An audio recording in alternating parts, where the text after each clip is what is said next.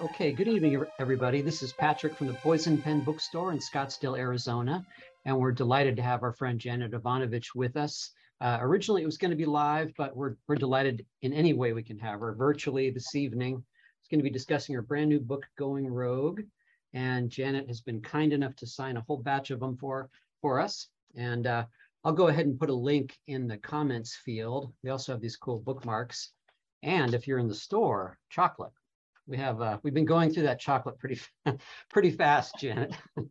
That's just the staff too. Um, but uh, yeah, put if you have questions for Janet, go ahead and put them in the comments field, and I'd be happy to ask any questions you might have. Um, I think that's it. Barbara, over to you. Thank you. I think we're missing keychains. Don't we also have keychains? Yeah, I know we did. Um, you we know, because I've, I've, been on tour and there were keychains, which which are really cool. They did a really nice job on them. Um, and, the, and the chocolates are amazing.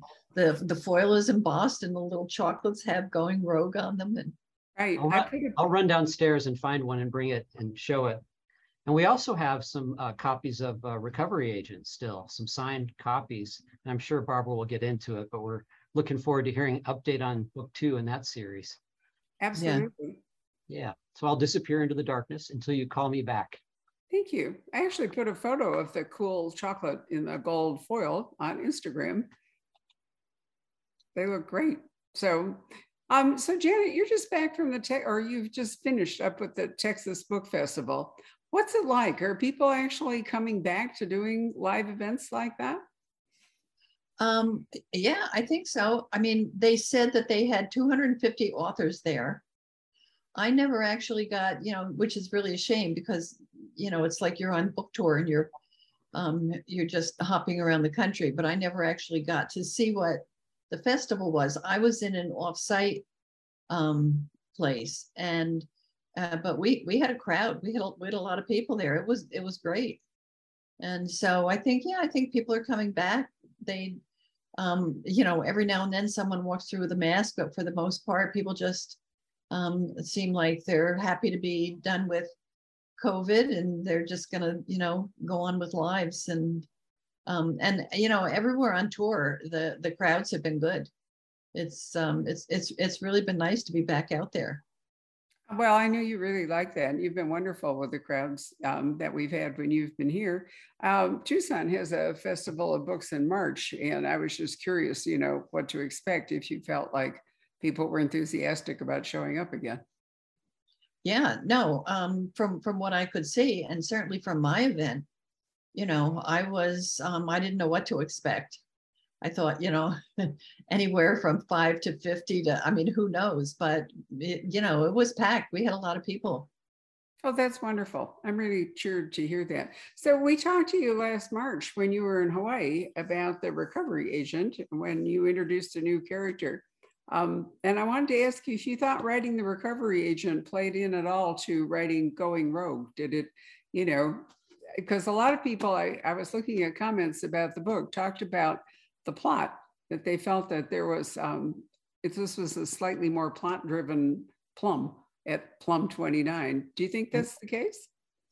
Yeah, I think that anytime I take an excursion away from Plum and I come back to it, you know, because from time to time I've done that, you know, the Wicked series, and um, uh, you know, I've had uh, several of these little mini series going. And when I come back to Plum, I always think it affects it, you know, because first of all, I see Plum with a fresher eye.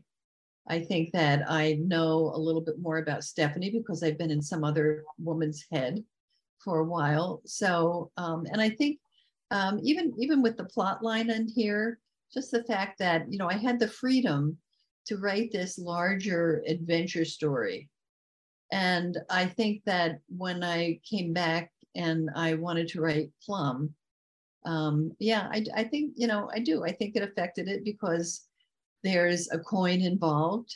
Um, it's um, from a, a, a, board game, The Treasure of Gaua and that really is what you know people are looking for um, but you know but it's still a plum i mean and one of the things that was fun about this book was that connie played a larger role um, because connie has been the office manager you know since book one but we don't always see a lot of connie And actually, we didn't see a lot of her here either because Connie was kidnapped. And uh, uh, but still, you know, it was Connie's book to some extent, and she had and she had a good role at the end of the book too. I thought.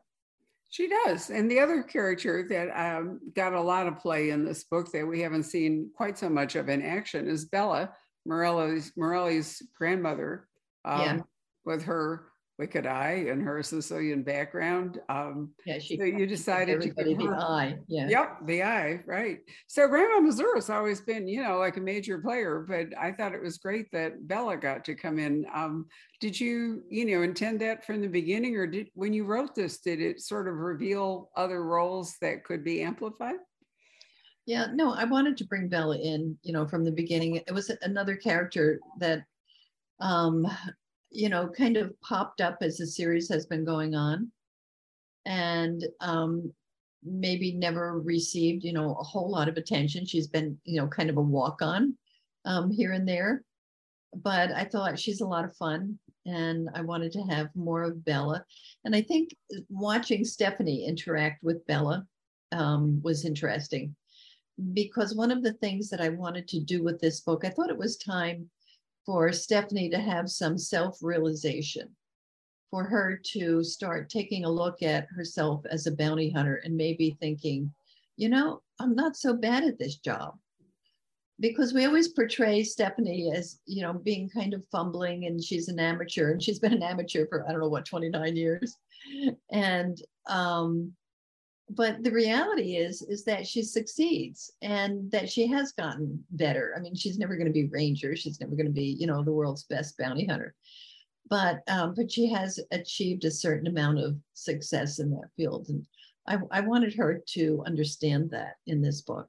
And bella kind of helped that. We we sort of see some of stephanie's humanity i think with bella. Um, because stephanie and bella have this um, sort of strange, you know, chemistry going between them with Bella always calling her the slut. And, um, but we get to understand that Bella might not quite mean that in the end because they do kind of work together in, in some ways in this book. Well, Stephanie, I mean, I'm not going to spoil it, but Stephanie and Bella have a great exchange towards the it's not a spoiler to say that Stephanie survives this book, number 29, in yeah. order to get to 30. So, um, aside, but I, I like the way they played off each other just at the very end of the book, which will be fun for readers when they get there. Mm-hmm. Right. So, you've written, this is the 29th plum. I also have noticed there was some anxiety about, you know, whether there would be plum number 30 so you know, you're not. Why? Why were people nervous about that? Do you? Is there any? any I, I don't know. Somehow it's it's ending. Yeah, I, I I don't know. Maybe because you know, thirty is kind of like a benchmark number, um, and people thought I um, I have no idea. There was never any anxiety on my part. I had a contract. you know, I have I just I just keep going. Uh, you know, maybe it maybe it's the change. Have you noticed that silver is the new red? I have, but I, you know, I was going to let you bring it up. I think it looks terrific. Um, why the change? Did you just get bored?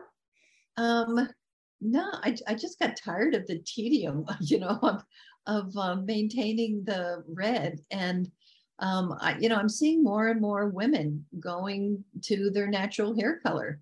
And I thought if Mae Musk can do it, damn, you know, I can do it too. I mean, the Queen of England had beautiful white hair um, until the very end. So uh, I thought I'd give it a shot, see what I how I felt about it, and you know, I and I like it. I kind of like it. I think it's um, it's fun. Um, you know, I mean, next month I could be red again. I don't know, but right now I'm enjoying this.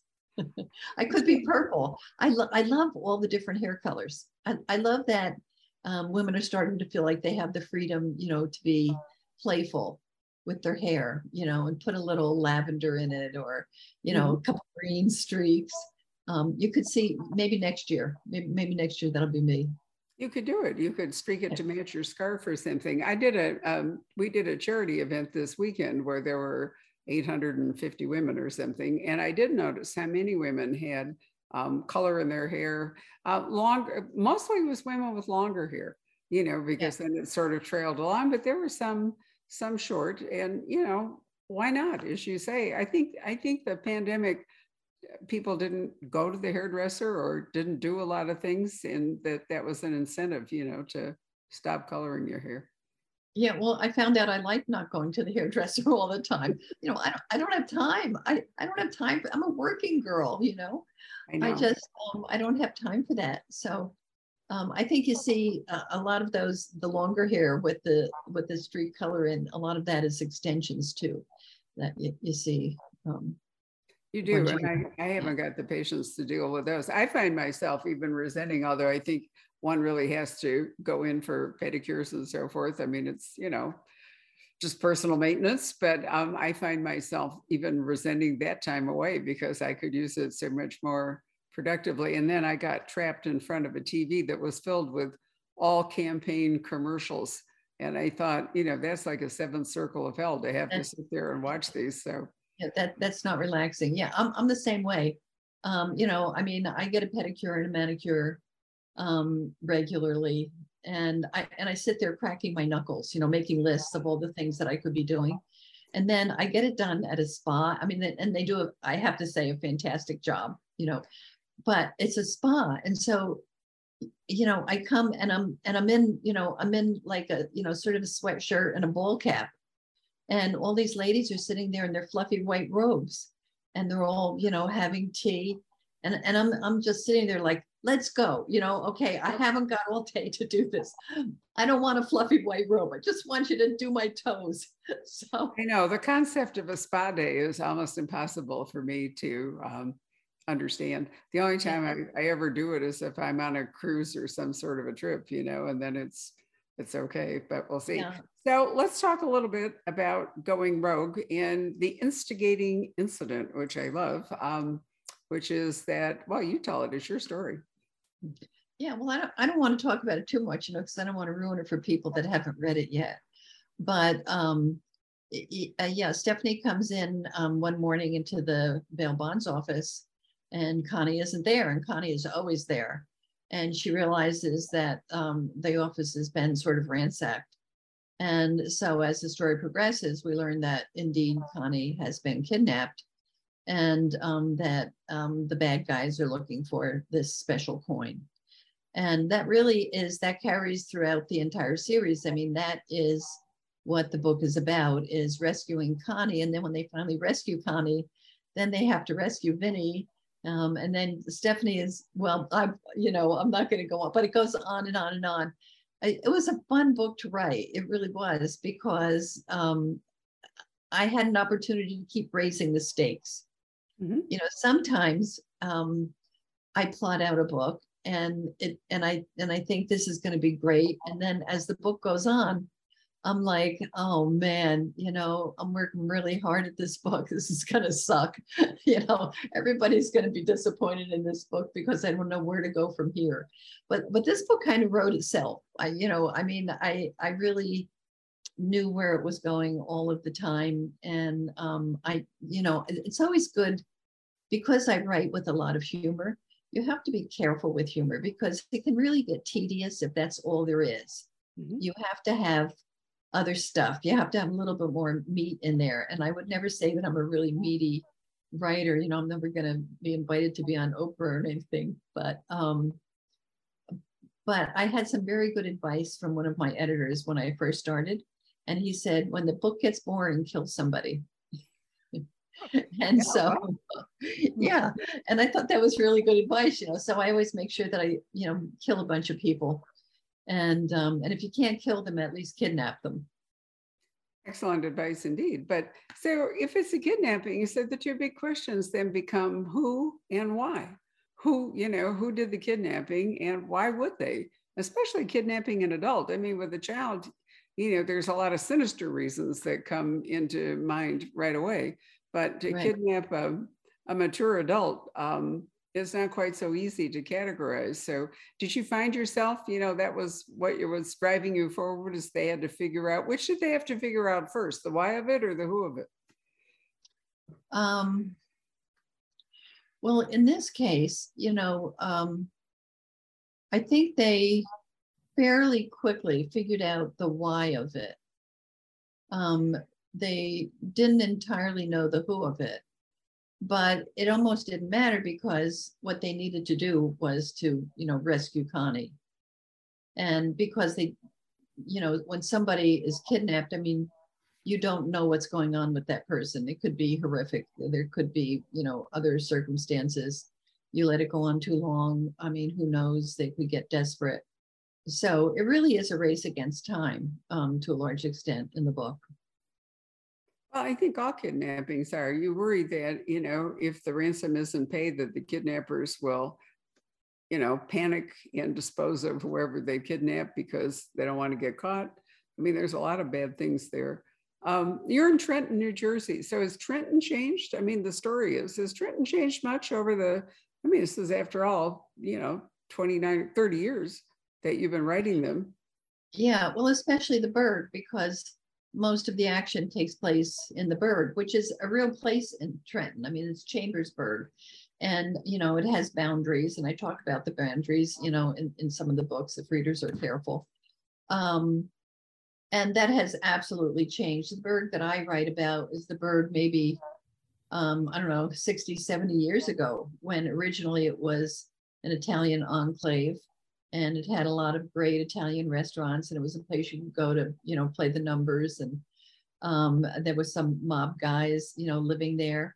And um, maybe I don't know, maybe even 50 years ago, maybe even 40 years ago, but it's an evolving neighborhood. It's an immigrant neighborhood, and so um, the Burg is actually very different now. There aren't all of the Italian restaurants there anymore. You know, there's you know, maybe a Portuguese restaurant here and there, and there's a, you know, some other kind of a, um, a deli. Um, Italian People's Bakery is still there. They're still making cannoli and Italian cookies. And, you know, there are still some things that, that are there. I think it's maybe even more of a melting pot, that there are lots of different kinds of immigrants and nationalities in there now. And it's still definitely a blue collar um, little neighborhood. Um, Trenton at large I'm not sure how Trenton at large has changed. Um, I certainly, uh, because I don't spend a lot of time in Trenton. Um, you know, I still have relatives in New Jersey, and if I want to do research, I it's mostly centers around the Burg. I work with a big map, you know, to look at where the hospitals are and where would they be, and um, you know, where's where's the cemetery because you know um, a cemetery plays a role in this, and I have to make sure that I mean, even though it's fiction and I change places, I make sure that nobody can find where Stephanie's house actually is in the Burg because we don't want people showing up on their, you know, doorstep and saying, you know, can I see your kitchen? so, so I fictionalize some of it, but you know, other places have to have some um, bit of reality to it. So how big a you know how big a place do you I mean to have a bail bondsman you know there for all this time is there you know, does it need certain kind of community size to support having a bail, a bail bondsman or, you know, it doesn't seem to me, um, well, is there a lot more crime? Is that why they need a bail bondsman or is, is a bail bondsman going to be found everywhere? I don't really know. Um, I, you know, I think um, bail bonds can be found everywhere um, as it happens. And, and when I first started this series, this was a very viable business and there were several in Trenton. Um, there, they no longer have uh, a cash bail bond system in Trenton. Um, many many states have done away with it, um, and so they have a different sort of um, system, which actually, you know, I think works fairly well. Um, it's sort of complicated. I'm not going to get into all the details now, but um, but they don't have the same kind of bail bonds that I have in my book. Again, that's when I started this series, um, you know, what, 29, 30 years ago, and I did research. I hung out with the cops, I hung out with the bail bondsmen, I went around with bounty hunters. Um, and that's really what I'm still writing about. But um, that system no longer exists in New Jersey. Um, and in and in several other states too. And you know, there's this big push um, for you know defund the police and change the you know the whole bond system and i don't want to get into that because i have you know my own my own uh, feelings about that too um, which i try to, I work very hard at keeping my politics out of my books. I think that I'm an entertainer. Um, I see my role as being entertainment, as I'm the happy writer. You know, you know that my books are going to end well. You know that, um, you, you know, I'm going to have good people in there. I mean, bad people too, but my hero is good. My heroine is good. They have a crazy family, but they're all basically good people. It's a book about community, you know, whether that uh, community is family, whether it's the people that you work with, whether it's the community that you live in. And these are the things that I put in my book. And I actually work pretty hard at keeping politics out of it because I just don't see my role as being that of telling people how to vote or how to think. Um, I think everybody has to figure that one out for themselves. So, um, so I don't, I, I try to avoid the issues of, you know, because, because the police that I write about uh, in my books are, are good. You know, Joe Morelli is a good cop he works hard. He believes in what he does. And um, that's the ideal, right? That's the cop that we want. I mean, we, we want people like that out there protecting us, caring about us, being excited about the job, about being able to contribute to the community, you know. So I guess in in many ways, you know, I'm writing about the ideal, about the way we would all like it to be, and and maybe it can be, you know, if we all work together at it. I don't know. You know, I'm trying to remember, but the like the last time we did an event together live, which must have been in November of 2019, you talked about, you know, what what people expect an Evanovich book to be, what your fans expect it to be, and I think you just summed that up. And you know, phrases that I run across from your fans are like, you know, it's comfort reading, it's entertainment reading, you know, it's a safe place to go. Um, and, you know, and I, I, I agree that I think if you're writing a really long running series like this that keeps bringing people back, there has to be a big emotional connection with it. Um, yeah, I, I think that people get attached to the characters. Mm-hmm. Um, they, um, you know, they they like them. Um, they they like having the, the comfort of that entertainment level. But, you know, Stephanie, I mean, I, Stephanie is, is a pretty average person. And I think we all pretty much know Stephanie and her family. Um, I, you know, I mean, I, I kind of took it right out of, you know, my own experience. And I think that I'm a, I'm a very average person. Um, we're all um, very close to that whole immigration movement, you know, whether it's um, Hispanics today, or, you know, for me, it was Eastern Europeans that, you know, flooded into this country. I'm second generation American and, you know, had the same values and had the same work ethic and, you know, work to um, each generation to make a little bit of progress at achieving the American dream. And I think, you know, people, this resonates with people. They, they understand this they they you know they want to be a part of it and and the characters are appealing i mean you know course i have you know two sexy guys and everybody likes to read about that that's right out of my romance days but then you know then there's stephanie and then of course there's lula um, who you know can just get away with saying and doing anything because lula that's who lula is you know lula is about attitude and she has this just great attitude about her. She she she can't be defeated. She's sure that um, she's going to lose weight and she's going to be a supermodel.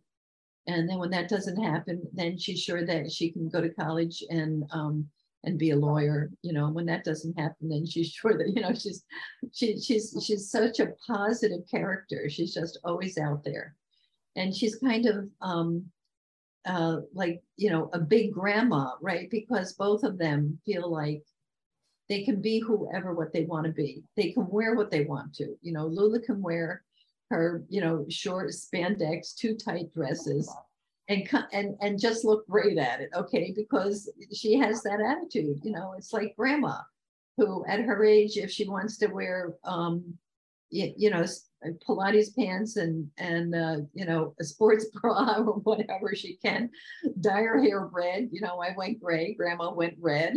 Um, she can, you know, she can do that.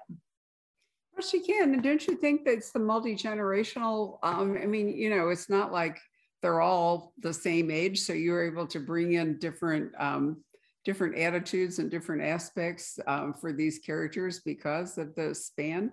You know, from Grandma to Stephanie. My own mother was a lot like Grandma Mazur, and she loved Grandma Mazur she always, you know, yeah. really enjoyed reading about her. And I used to sort of chortle and wonder to myself if she saw herself as Grandma Mazur the way I saw her as Grandma Mazur, but I never brought it up.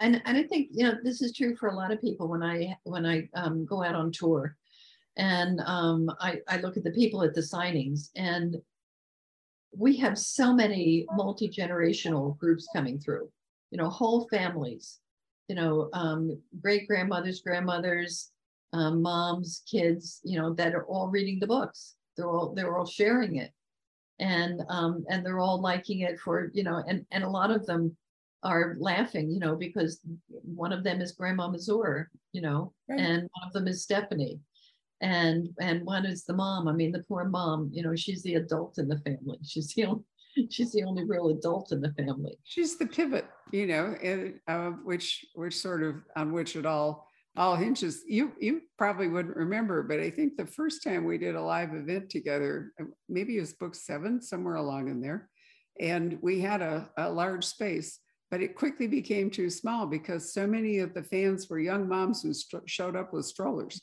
and yeah. you know, I watched the fire department, you know, the, the librarians were hosting it, and I'll just panic as more and more people with strollers were piling in and coming up onto the stage. And we were all going, you know, if the fire department shows up, we are toast. But uh-huh. you know, you were really appealing to young mothers so much then, it was clear from the way they turned out. Um, and so maybe they've, you know, maybe they've brought their own children now who are young mothers along as you've you know 30 years is a long time. 29 books is a really long arc in people's lives. Yeah at, um, i was at a signing on this tour and a woman came by with um, um, with a younger woman with her.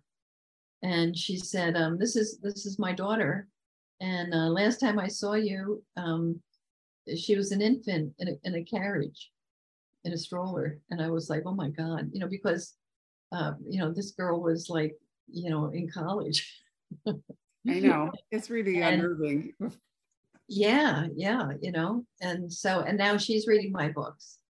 And so I I it's um you know, it's just so enjoyable to see this. It's it's fun doesn't even describe it, you know, it's just it's I, I don't know. It's it's that you can be a part of people growing up and growing old and changing um, in life and going through hard times and good times and and um, and you go out on book tour, you know, and there they are, and you're like all part of their experience um, because while they were doing all of these things, they were reading the Plum books.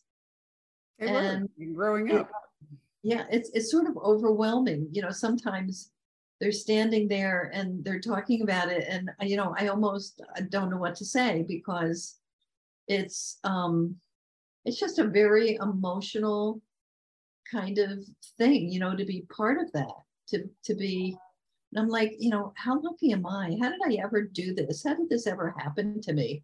You know because i was always i was the weird kid. I, I was a total screw up in college. I graduated at the very bottom of my my class in college. I mean, and my poor parents, I mean, oh my God, what they had to endure with me as a child. I mean, I wasn't a bad kid. I just was weird. You know, I was always in my own world. I was an art student and, and I would, and I, I lived at home. We couldn't afford for me to um, live at school. So I commuted and I would bring all these art projects back home. Right and then my mom wouldn't know what to do with them. I mean because you know she'd have them in the attic and eventually they'd have to get put out on the curb you know for garbage pickup on thursday. And she'd have them all wrapped in quilts you know or or sheets or something. She didn't want anybody to see these weird things her daughter was making. Um, so you know and here i am you know and with this kind of amazing success that um, you know that i'm attached to all of these people. I mean it's just it's it, you know it's just overwhelming sometimes it's hard to understand how that happened but i mean it's a good thing because if i didn't learn how to write books i'd be a complete failure i couldn't do anything else well I think you know you you obviously acquired a lens through all that experience, a lens that allows you to look at the world in such a way that you can write your books. If you hadn't been a weird kid, if you'd just been a normal kid doing normal things, you Right. probably wouldn't have developed it. Yeah, I also think that um, people who achieve a certain amount of success are people that have to have that success. Like, I think if you're really well adjusted, you know, you don't you don't need to have the entire world love you. I mean, like, I, you know, I I never have enough people reading my book. I, I you know, I it's not enough to have, you know, people in New Jersey like it. No, no, no. I have to have. I want you know world conquest. I the more people the better. And i think that's you, you know that's like sort of a sign of mental illness or, or something. It's i think if you're really if you're really well adjusted you know you're happy you know just being in your your own little world and your family and um but uh you know it's like me and elon musk you know we have to keep we have to keep going selling, too far, Janet. Come yeah, on. we no. have to keep selling cars you know yeah now don't compare yourself to elon musk that's that's really you know ridiculous i you know i don't know it's a very it's a very interesting theory um i'll have to think about that because i find myself actually trying to push back and bringing my staff forward i don't i don't like to be um I don't like to be famous, and I'm not, not in anywhere near the level you are. I've been doing this for a really, really long time, longer than you've been writing, actually. And so that same dynamic, I mean, I have seen people come into the store, you know, that were young when we started that are now bringing their children. Mm-hmm. Or, you know, when they were young, their mothers came in, and now their mothers are, many of them unfortunately have passed on. I mean, I'm always kind of hesitant when I go down and I see, you know, a, what was a child and she's now by herself. And I'm always sort of afraid to say, where's your mother or your father? Because sometimes the answer, you know, is, is a difficult one. We've even had people die and leave the store money in their wills. wow I know, which I find fascinating. So, that's amazing that's wonderful but maybe, you know, maybe what it is is is is what you were talking about. I think it's about building communities. You're building communities with your books. We're building a community Yeah. through your books. Uh, but you know, maybe maybe it's all that sort of sense of family or creating um, you know creating a place where people can talk about ideas not just about what they had for dinner. And we keep politics out of it too believe me. We have really tried hard not to take any kind of political stand and it's very difficult sometimes. Well, you know, it's not about fame because fame actually isn't very desirable. that's true When, you know, I mean, when you're a kid, you want to be, you know, rich and famous and you want to be a movie star and everything. But the fame part, actually, when you achieve a certain amount of notoriety, the fame part is not good. The good part is that it's just that you're you're enlarging your family. You're creating this communication with all of these different kinds of people and you're contributing something you're, you're contributing something to their lives. I mean Yeah. nothing that big but you know if i can make somebody smile and be happy for 20 seconds i think that's pretty good. You know that's that's like that's enough. And it's like the more people that you can touch that you can affect that way that's um you know and it doesn't really have anything to do with fame. It has to do with enlarging this worldwide family you know that you have that yeah. and and also that they like you. I think that's a large part Yeah. of it. No, i think we all want people to to like us you know to think we're um you know we're good we're contributing something to their lives. And i you know so I was faintly surprised when you know when i realized that what we do touches lives. I went to bouchercon the big mystery convention in minneapolis and we were only there basically for a day because i had wanted to take a cruise down the mississippi river forever and thank god i did it because now it's drying up but you know we've been down rivers all over the world and i said to my husband you know it's time that we do the mississippi and the convention was in minneapolis so you're there you know at the st paul to st louis run of cruising the Mississippi. So we just had the Friday, but it was really interesting. Everywhere I went, people that I don't know, never seen before, would come up to me and say, Thank you. You got us through the pandemic, all your Zoom events. You know, it gave us um, you know, a place to go and things to talk about. And I thought, well, how wonderful, how really wonderful it was to been able to do that for people. Yeah. It's a byproduct of running, you know, a retail bookstore. I mean, you know, I mean, we didn't start out to be anything more than that, but it's surprising how it can blossom out in different ways. So, do you think that the pandemic changed the way people um, find entertainment and Yeah. um, and read? Do you think more people are reading, or less people are reading, or are they reading differently?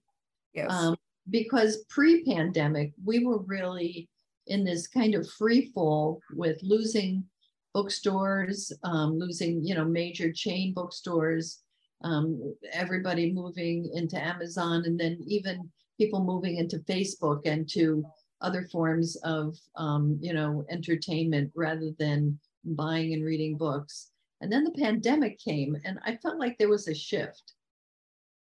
I think you're right. And what's really interesting, you know, we started out to be, I mean, mine, as you know, was never intended to be a commercial bookstore. It just kind of turned out that way. Um, but we started out with a specialty of crime fiction because I thought um, in 1989, when Barnes and Noble was really blossoming up, based on my experience with law and so forth, that it was very difficult to be a generalist. You really needed to be more of a specialist if you were going to have an impact. So I thought, you know, mystery was thing I knew a lot. My mother, who was still alive then and lives here, knew it a lot. And so that's what we became. Um, and we kind of stayed in that channel. We expanded it slightly to thrillers. Then Clive expanded it into adventure. Diana expanded us into Outlander, which is unclassifiable, but basically that was our core. During the pandemic, I do the restock reports every week to see what sells. The first thing I noticed was that classics, not just crime classics, but classics all across the board, were really selling. People were finally going to read War and Peace or whatever. So big, big uptake in classics. So we went from a small selection to a very large selection.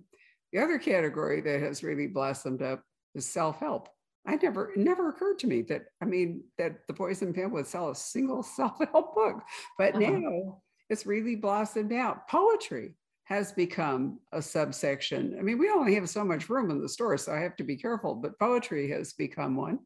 Um, and the other really good news, the best news about it all, is the astonishing amount of children's and young adult literature that we sell. We never did that before. And now the turnover um, is tremendous. And I find myself ordering all sorts of things that wouldn't have occurred to me five years ago or four years ago that you know we would order and sell and that brings in janet different readers it's a different community now we're getting moms and strollers looking for picture books or we have a group of teenagers you know they're all tattooed with exotic hairdos and the whole bit but they're over there in the young adult section and at halloween last year not this immediate one uh, we we live in a gated community, so we don't have a lot of callers. And so I was just turning off the lights so we could sit down and have dinner. And the doorbell rang, and I opened it.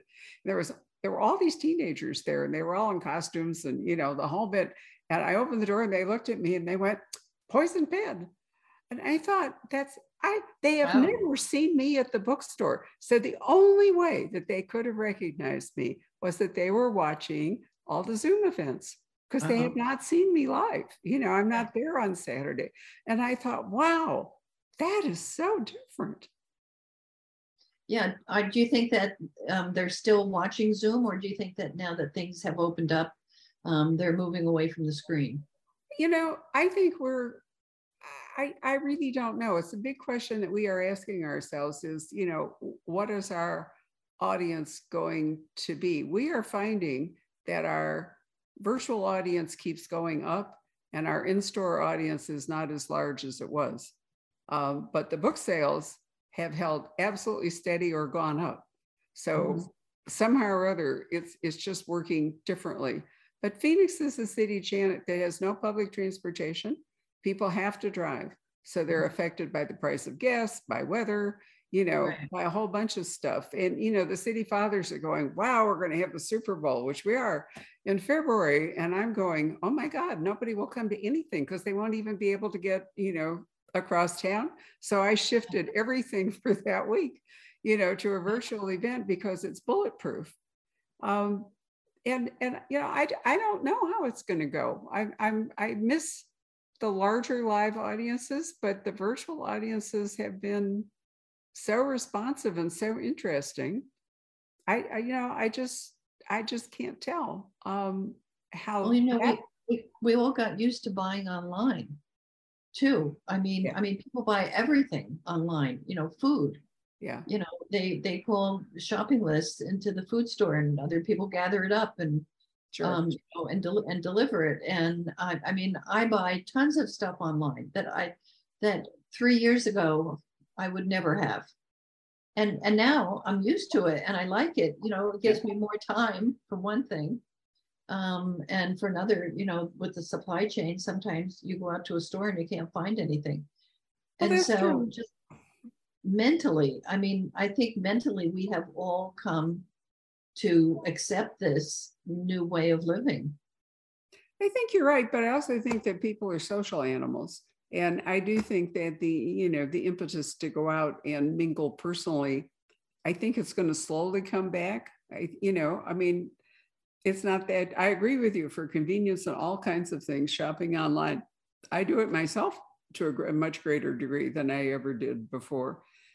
But that, I guess that's a, a question is what is it we're actually selling at the bookstore? Are we selling books or are we selling, in fact, conversation and community? And the book is the access to that. And so, you know, should we be focusing on perhaps fewer events and more sort of community kinds of gatherings? Uh, I don't know. I feel like we're really in transition and I don't have any answers to it yet. Yeah, I yeah, I, I don't either. I think, I mean, the, the good thing about, you know, your bookstore is, I mean, what you're selling is you're helping people to find the right book you're helping to enlarge their horizons, you know, because you go into a large chain store or a box store and they're all displayed there and um, it's confusing. You don't know, you don't know what to go. I mean, okay, so you you've heard a couple names and you go to those names, you know, um, James Patterson and or but for the most part, people who want to read a book, um, it's like going to Netflix, you know, and trying to find something to watch on television.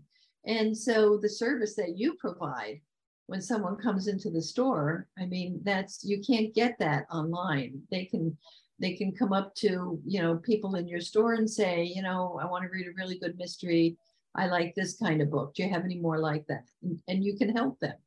Um, so, you know, and we need more of that. That's what's that's the missing ingredient today after the pandemic, I think, is that we've lost a lot of that and we need to get a lot of that back whether you know not just in books but in you know lots of other things uh, lots of aspects of life. We need to get back to um, people helping us find what it is that we want think that's true. I mean, you know, we are ruthless communicators. I write to them endlessly. People always say to me, you know, why don't you write a book? And I think, you know, when would I fit it in? all the all the stuff that I'm I'm already writing. Yeah, no, I agree. I mean, we're not robots, you know, we're not algorithms, and we actually read the books that we sell.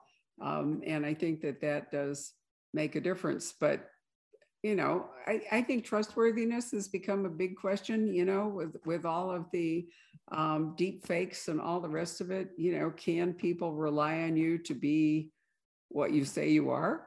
Um, and you know, I think that's true in your books too. I think people can rely. Let's go back to your books instead of the bookstore.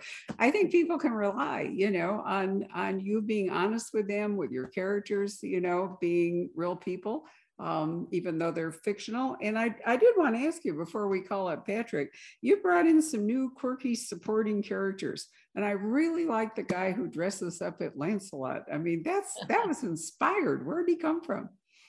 Yeah, well, don't we all want to go around, you know, dressing up like Maid Marian and Lancelot and being heroes?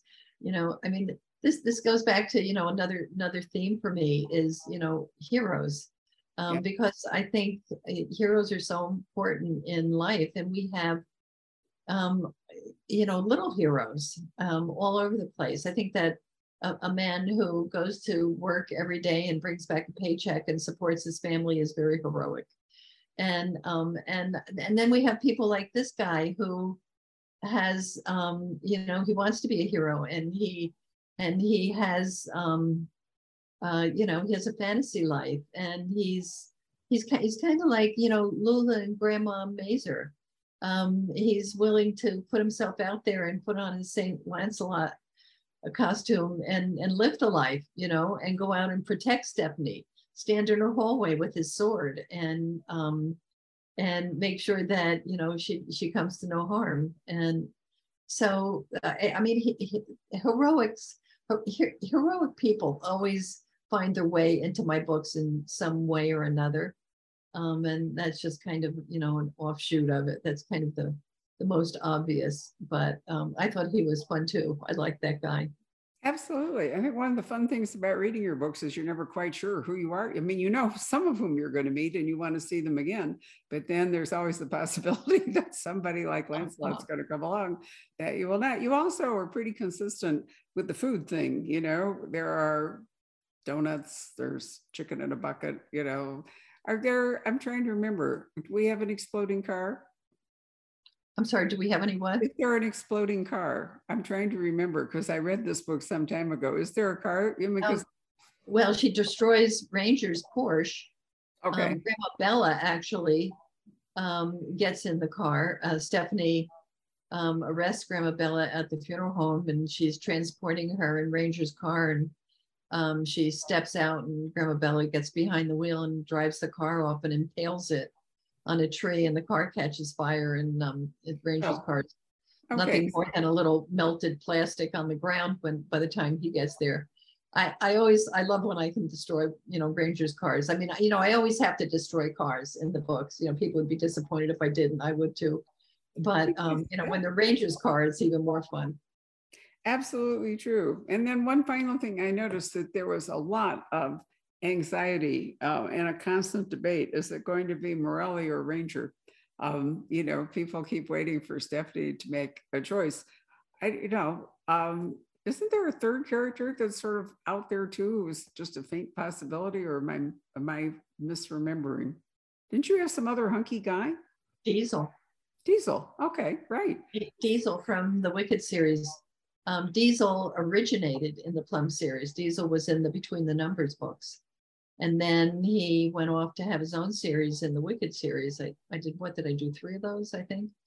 And um, and I could never get back to him, but he's actually my favorite guy. Well, well, my new favorite guy is Rafer in the recovery agent. Um, yes, but Rafer is Diesel in disguise. I mean, Rafer and Diesel have a lot in common.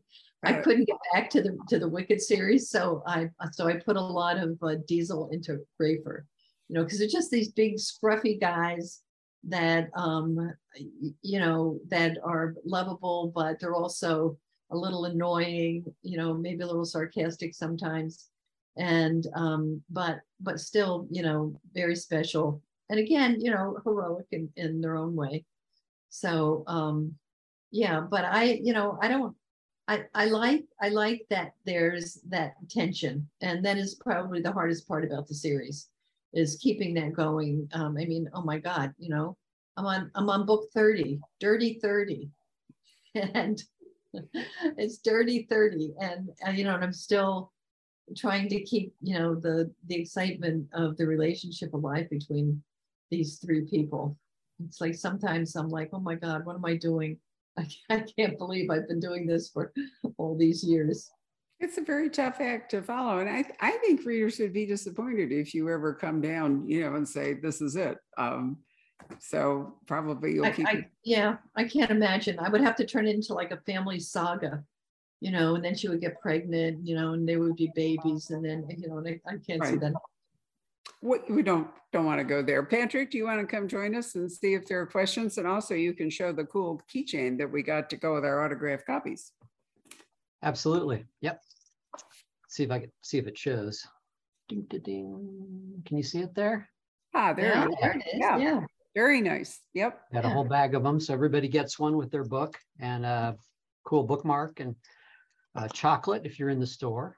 Um, and the staff hasn't aced you out. Staff hasn't. Uh, it wasn't intended for staff. We need to have some sort of standards, guys. Come on. yeah. Um, yeah. I ate, I ate my share at book signings, I have to admit. yeah. yeah. It's a great wrapper. That gold coin thing is really yeah. good looking. Yeah, it's good. there are a lot of people chiming in. Um, a lot of just really nice comments. Uh, Gina says, I really loved seeing some new alliances and got to know B- Bella better. Uh, she says, I was also so happy to see Stephanie realizing that she's gotten better at her job. Mhm. Nice Okay. comment. Yeah. Um, I think Janet's hair looks terrific. A number of people weighing. Um, this is a good one. Robin says, Hello, Barbara and Janet. Early in the Plum books, I shared them with my mother in law. I didn't warn her at all. Uh, the next morning, she came into the kitchen and asked if we heard her laughing. Uh, she read into the wee hours, but wanted to leave a bit more for the next day. Thank you so much for writing these books uh, that we enjoy sharing. And yes, I'd also love to see more of Diesel. We have some Diesel fans in here too. Okay, well, buy the recovery agent and see if you, if uh, Rafer reminds you of Diesel. On cue, we still have a handful of signed copies of the recovery agent. So And also a question, is there going to be a sequel to The Recovery Agent next spring? Yeah, absolutely. Yeah. And we're, we're, we're trying to take it to television. I mean, you know, um, that's always been the missing ingredient in um, my career. I uh, had one movie and um, I, so I'm, you know, I'm hoping it's, it's such an ideal project for television. Mhm. Um, I always felt that and the Wicked series were the two things that would be successful on the screen.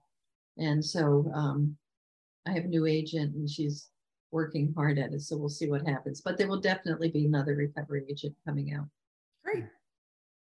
um, let's see, when you guys were talking about the, you know, the Zoom versus live events, that sparked some nice responses. Um, Tommy says, I love your Zoom events because I get to see my favorite authors that I wouldn't be able to see.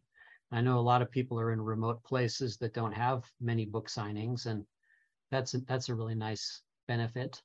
It's true. Um, Yeah, Robin says, I've been a book, a book in my hand person for 50 plus years, no interest in ebooks or audiobooks.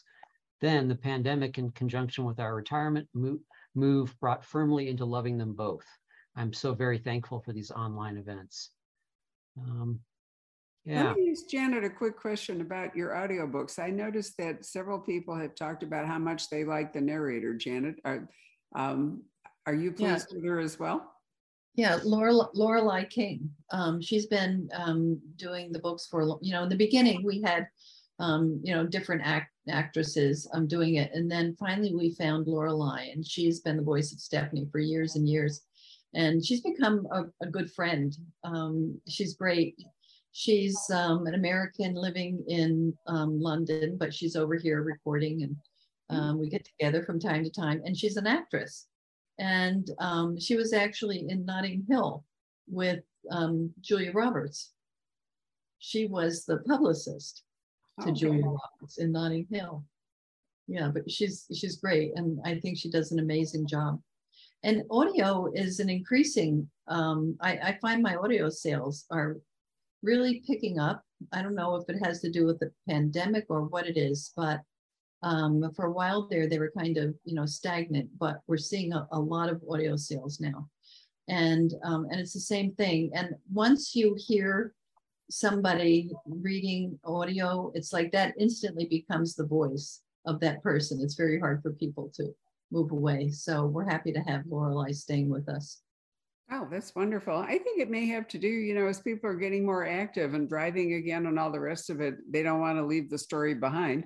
And audiobook lets them do that. You can't drive and read um, or garden and read and whatever. So there's a real role for it. There's a company called Libro.fm that, in fact, its model is to share um, revenue from its audiobook sales with the bookstore that the customer has come from, so to speak. So it's a very small income stream, but it's nice that we get a little something from it.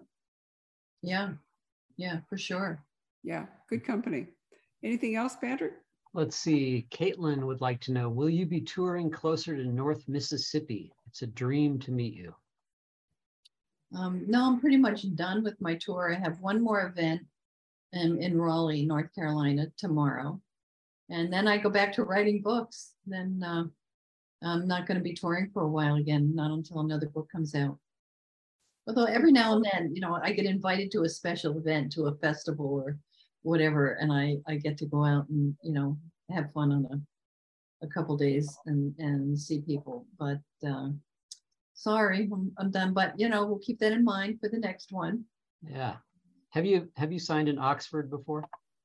I haven't. I I know that's like huge because isn't that's uh, Grisham's um Yeah. isn't it? Yeah. Square And I've- I've never yeah. been there. I would love to. So maybe maybe I'm not sure where in Ca- where in Mississippi Caitlin is, but at some point maybe you'll sign there. Who knows? Who Um, knows? let's see. Sally uh, just has another nice comment. She says, "When my husband was hospitalized, I'd read your books aloud to him, and he really enjoyed them. Well, Thanks for making his illness more enjoyable." Nice. Yeah. Love the quirky characters. Um, and then also, let's see, Gina says, I definitely rely on Janet and her books for something funny, but also very relatable. The characters feel like family. Can't beat that. No, You can't. not at all. Yeah. That, that's what I'm. What's you know that's what I'm trying for. What do you like to read, Janet? That's another question that's come in. Who do you, who do you read? I read cookbooks, and and I can't cook. I'm I'm really a lousy cook, but I I don't read fiction. I can't read fiction because I'm always writing my own book, and um, there's something about you know reading. You're very active when you're reading, and you become part of that story. Um, I can watch television. I can go to the movies, and it doesn't bother me at all. But if I read fiction, I go to bed at night thinking about that story and not not about mine. And when I wake up in the morning, I, I want to finish reading that story, I'm not writing mine. So um, I really don't read fiction, but I but I love cookbooks. I'm I'm like a cookbook junkie, you know. It's um, uh, but I but I but I I can't cook. I don't I don't cook. Actually, I I have a chef, and he cooks for all of us. Um, you know, he cooks for you know my extended family and the neighborhood and whatever and he gives me you know because i don't then i can devote all of my time to writing books so it's uh um and i'm very been that way for a long time? yeah and i'm very popular because you know i have this guy that distributes um cookies and and lasagna and whatever you know throughout the uh the family and the neighborhood I think that's about it, Barbara. I mean, there are a number of, she's touched on most of the other things. Do you have, have you already said what, revealed what the title is going to be for the uh, recovery agent book? No, we don't have recovery agent. We have Plum. Plum is Dirty Thirty. Um, and um, but we haven't uh, we haven't got a title for recovery agent. And I think recovery agent is not due to come out until 24. Oh, Okay. okay. Um, I need a longer time to write. Wait, sorry. It's my my dog's pills. I don't know. Could you hear the alarm go off? Um, it takes me a longer time to write the recovery agent because I have to do research for it, and because it's a you know it's a newer project and I'm still developing the characters and getting my voice as the writer for that series. So I've asked them to allow me to have more time to write that book than I write. It takes me um, about five months to write a plum. And um, it takes me maybe about nine months to write a recovery agent book. So I think it's scheduled for 24. Well, Unless I get inspired and I, you know, get dirty 30 off off my desk faster than I would imagine and I just take off and, you know, write the next one. You never know. Do you Well- shoot for a specific number of words every day? Uh, what's your No. process like? Um, no, um, sometimes I, five pages, I, I have a three hundred word page. I, I try to set myself up the same way that the book looks. Um, so I have a three hundred word page and if I do five pages a day, that's a good, that's a good day for me. Um, I try to always get a page a day. Sometimes I don't, sometimes, you know, I just, it requires a lot of thinking. And, um, you know, I might get a couple sentences. Um, but then usually the next day I'll have a good day. Maybe I'll maybe I'll get five or six pages. So, but I don't I don't set, you know, uh, limits for myself. I don't I don't try to achieve something until I'm late when I'm when I'm almost done with the book and I think I'm gonna you know like blow my deadline. And then um, I'm trying to make pages and you know like at about four o'clock in the afternoon when I'm feeling really brain dead, they throw bags of chips in at me, you know, and with a bottle of wine. I mean, you give me a bag of Cheetos and a bottle of wine, and I am brilliant. I am. I just. I can rip those pages off. Hello, come here. You can come and say hi. Oh, I've just been invaded by puppies. Oh my! God. Hi, Scooter. There you Oh. are. They've been locked up for an hour, so they're Oh. ready to roll. Aren't you, baby? You want to go? Okay. Gorgeous. So, um, they're really cute. They're Cavapoo twins and they look absolutely nothing alike.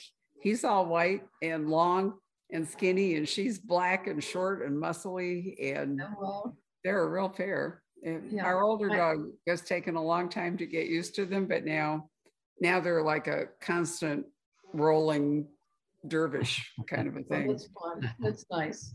It is nice. Anyway, Janet, it's been lovely to see you. Thank you for spending an hour with us. And I'm so glad that we have um, copies for all of you. And thank, I want to thank Janet for also taking the trouble to sign them at home and sending them to us, which is hugely appreciated. So um, I hope that next November, when things are calmer, we'll be able to do this live. That would be great. I would love that. I would too. We've really missed you. So thanks so much. Goodbye, everybody. Thanks for joining us. Hello. We hope you're enjoying our programs and podcasts with authors. We'd like to expand them, and your help would be appreciated.